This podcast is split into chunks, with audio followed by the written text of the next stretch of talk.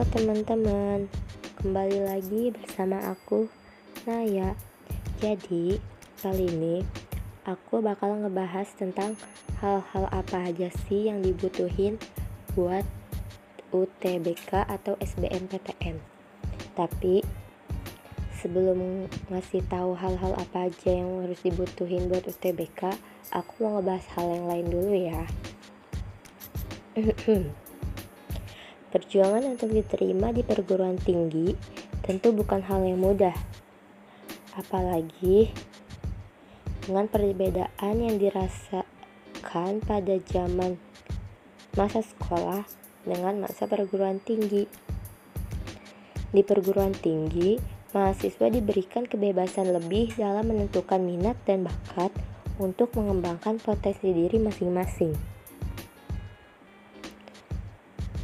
Jalur untuk masuk ke perguruan tinggi itu ada tiga. Yang pertama, SNMPTN, seleksi penerimaan peserta didik baru melalui jalur undangan atau seleksi nilai rapot. Jadi yang dinilai jadi yang dilihat itu nilai raport dari semester 1 sampai semester 5. Yang kedua, UTBK atau SBMPTN yaitu seleksi penerimaan peserta didik baru melalui ujian yang diselenggarakan secara nasional dan serentak atau tes soal. Yang ketiga, ujian mandiri yaitu seleksi penerimaan peserta didik baru yang diselenggarakan oleh perguruan-perguruan tinggi tertentu. Ujian mandiri biasanya bayarnya mahal, guys.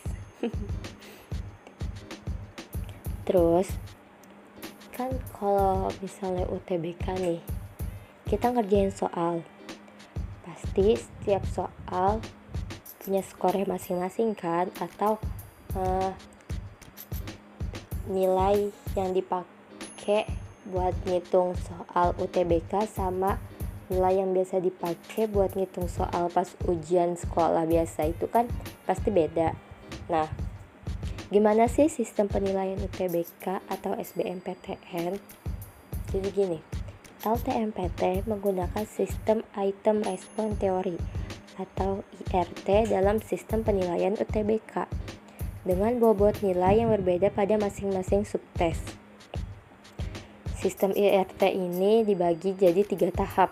Tahap pertama, seluruh jawaban benar akan diberi skor satu poin dan 0 untuk skor yang tidak dijawab. Tahap kedua, pendekatan teori respon butir akan dilakukan. Setiap soal yang benar akan dianalisis kembali karakteristiknya dengan meli dengan melihat kesulitannya dibanding soal lainnya. Jadi berarti soal yang lebih susah nilainya lebih besar dari soal yang mudah atau biasa-biasa aja. Tahap ketiga, karakteristik tiap soal yang didapatkan di tahap 2 akan dipakai untuk menghitung skor peserta.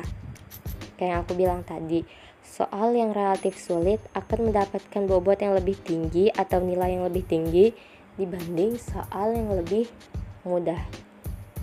Nah, sekarang nih baru aku mau ngejelasin hal-hal apa aja yang harus dibutuhin atau dipersiapin atau dipersiapkan maaf untuk menghadapi ujian SBMPTN atau UTBK. Yang pertama itu kesiapan peserta atau kitanya guys. Jadi kita harus siap mental, sehat jasmani, sehat rohani, nggak lagi stres, nggak lagi galau, gak lagi mikirin pacar gak lagi mikirin urusan keluarga. Pokoknya kita harus kayak bener-bener siap banget gitu. Yang kedua pengaturan waktu. Para calon peserta harus pandai memaksimalkan waktu yang ada. Dibutuh perencana dibutuhkan perencanaan yang benar agar segala yang kalian jalani tidak terbuang sia-sia. Jadi, misalnya nih kalian nemuin hal eh nemuin hal nemuin soal yang sulit.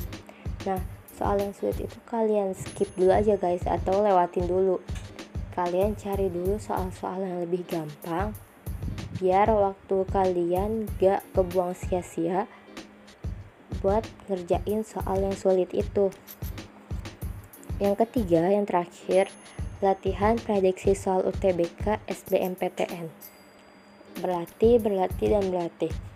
Sebelum menghadapi UTBK para calon peserta yang akan mengikuti ujian disarankan untuk terus berlatih dengan soal yang diprediksi akan keluar di UTBK atau kayak misalnya ikut TO TO gitu TO online TO offline atau kalau bimbel kan pasti uh, tiap tiap tiap minggu atau tiap bulannya gitu kan uh, ada TO kan nah kalian harus ikut-ikut TO begitu buat uh, ngukur sejauh mana kalian paham sama materi yang bakal keluar di UTBK nanti.